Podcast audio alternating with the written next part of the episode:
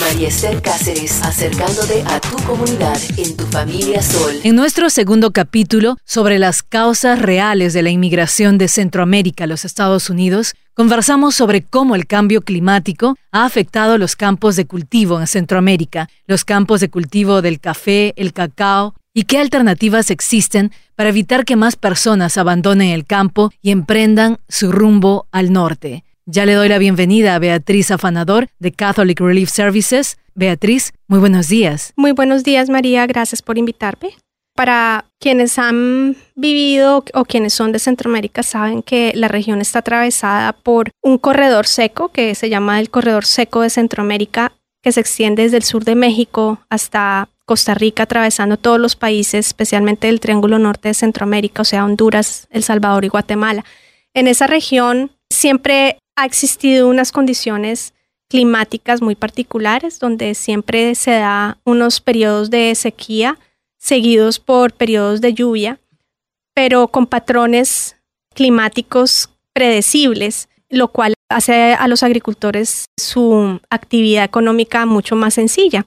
Es una región rural habitada por pequeños productores donde se implementa básicamente agricultura de subsistencia. Eso sí quiere decir que es una agricultura en la que el campesino siembra para su propia alimentación, para sustento de su familia y el excedente pues es, lo venden para generar ingresos. Es, es entonces una fuente de alimento, pero también es su actividad económica principal.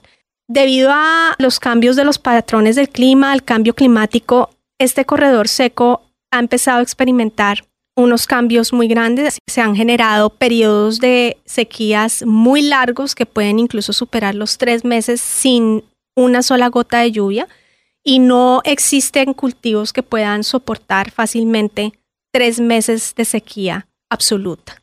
Hemos encontrado casos sobre todo en Honduras, en El Salvador y en Guatemala, donde se han generado 100% de pérdida de los cultivos de maíz, de frijol, que son eh, los cultivos principales base de la dieta alimentaria de estos países y también ha afectado seriamente la producción del café, que ya sabemos que para estos países es un renglón de la economía muy importante, sobre todo a nivel de los pequeños productores. Entonces, todas estas condiciones que han generado en las zonas rurales de, Centroamérica, pobreza y especialmente hambre. Cuando una familia campesina que vive de sus cultivos experimenta la pérdida total de los mismos, se queda sin trabajo y se queda además sin alimentos. Y la única opción muchas veces que encuentran es simplemente desplazarse a otras zonas o emigrar como último recurso. Sabemos que después de esos largos periodos de sequía vienen las lluvias finalmente, pero son lluvias torrenciales, o sea, experimentan y van de, un, de, lado a lado de los dos extremos del clima. Y estas lluvias también, para los casos en los que han logrado salvar algún pequeño porcentaje de sus cosechas, pues ahora experimentan la pérdida de las mismas debido a las inundaciones y a esas fuertes lluvias que terminan ahogando, simplemente acabando con los cultivos. Lo que hemos detectado es que quienes han experimentado estas, estas sequías lo han hecho por tres años consecutivos. Esto no es un fenómeno que apenas se esté empezando, esto es un fenómeno que ya se viene presentando desde tiempo atrás, que tiende a empeorar. El primer año lo que sucede con una familia rural es que dejan de comer, disminuyen la cantidad y la calidad de alimentos que consumen, al segundo año empiezan a vender sus bienes, empiezan a buscar en otras zonas cercanas a donde habitan otro tipo de alternativa o actividad económica que les permita tener algo de dinero.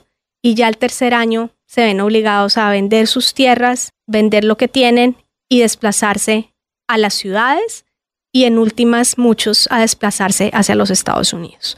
Es importante destacar acá, María, que el cambio climático ya está cobrando en Centroamérica la primera cuota de desplazados o inmigrantes climáticos en esta región y que si no tomamos acciones al respecto, muy probablemente esto va a incrementar y se va a volver una causa raíz de migración muy importante en los próximos años. Háblanos también de esos productos de exportación que se tenía en Centroamérica o se tiene todavía como el cacao, el café. ¿Qué ha sucedido? ¿Cómo han sido afectados con este cambio climático? El cambio climático ha afectado el café. El café es un cultivo que necesita mucha humedad del suelo, mucha agua para sobrevivir y también sombra. Y en Centroamérica el tema del café digamos que ha sido bastante difícil de manejar en los últimos años porque los agricultores centroamericanos se han enfrentado a dos retos muy importantes. Primero, las epidemias de roya que se han venido presentando hace tres años y que prácticamente acabó con la producción de café en Centroamérica. ¿Es un insecto, perdón? La roya es un hongo que le da a las hojas del café y que arruina completamente el árbol. La única solución es cortar el árbol cuando ya está realmente invadido por el hongo. No hay realmente una solución fácil o un tratamiento fácil. Es, es un tipo de hongo que acaba con los cultivos. Y esto sumado también a las condiciones de cambio de los patrones de clima ha hecho que la producción del café sea algo realmente difícil. Adicionalmente, y eso pues lo, es, es algo que está sucediendo desde el año pasado, el precio mundial del café se desplomó y eso ha tenido un impacto devastador entre los pequeños productores especialmente porque entonces lo que ellos reciben por sus cosechas no justifica el gasto que han hecho, la inversión que han hecho para generar los cultivos de café. Simplemente los números no dan, lo único que generan es pérdidas y obviamente pues eso tiene un impacto muy grande en la economía familiar y por ende en la economía de, estos países donde el café es todavía un producto de exportación muy importante. Como consecuencia de todo eso, se ha trabajado conjuntamente. Nosotros como Catholic Relief Services hemos generado una alianza con diferentes actores del sector público y del sector privado en El Salvador, por ejemplo, para enseñarle a, a esos agricultores que hay otras alternativas de cultivo diferentes al café que pueden hacer su generación de ingresos y su bien generar un poco más fácil. Y encontramos que el cacao ha sido una de esas opciones. El cacao por muchísimos años fue un cultivo muy importante en Mesoamérica, pero con el tiempo fue, se fue perdiendo como esa, esa tradición y ese conocimiento ancestral alrededor de la siembra del cacao. Y tiene una particularidad interesante, María, y es que es un cultivo que es mucho más resistente a los cambios del clima, no está tan expuesto como, y tan vulnerable como el café a estos tipos de epidemias y es muchísimo más rentable porque los productores pueden recibir un mejor pago por su producto.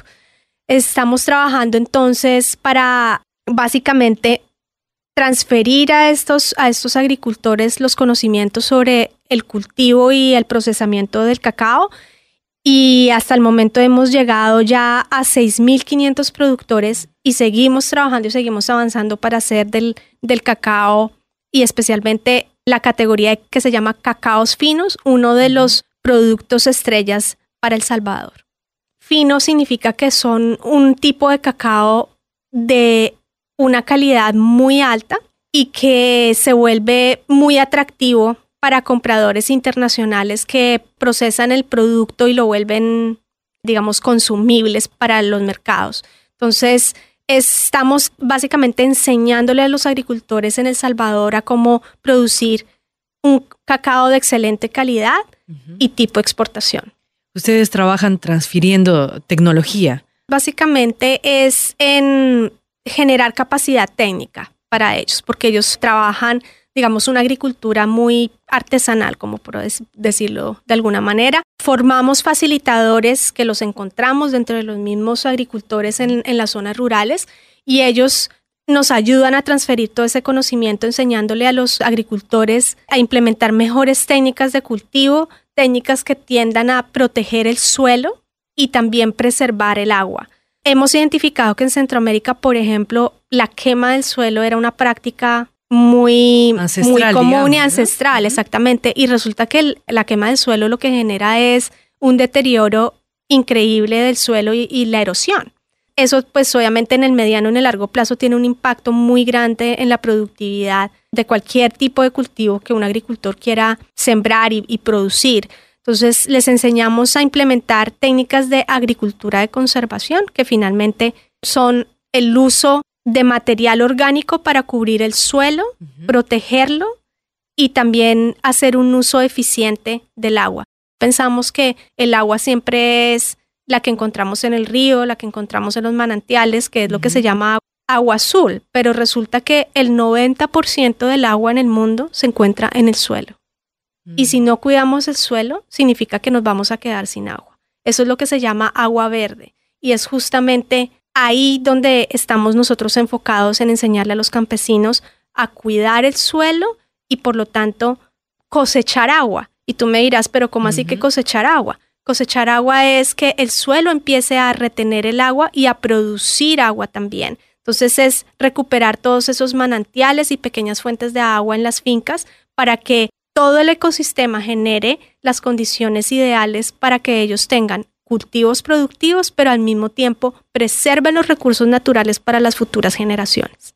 Beatriz, y en todas estas acciones que dan esperanza en Centroamérica por parte de organizaciones como Catholic Relief Services, ¿participa el gobierno de alguna manera? Sí, trabajamos activamente sobre todo con los gobiernos locales en estas zonas rurales. Ellos son nuestros aliados y son unos aliados muy importantes porque para nosotros nuestro trabajo tiene sentido si lo hacemos realmente a escala, si podemos llegar a un número importante de agricultores para que implementen todas estas nuevas técnicas y puedan ser sostenibles en el largo plazo. Si en Centroamérica no hacemos un cuidado adecuado del suelo y el agua, vamos a enfrentar en el mediano plazo lo que se llama estrés hídrico, que no es otra cosa diferente a falta de agua y además suelos deteriorados que van a hacer prácticamente imposible el cultivo de alimentos y eso puede fácilmente empujar a los países a una crisis de seguridad alimentaria, no solamente a nivel de los pequeños agricultores y sus familias, sino también incluso a nivel país.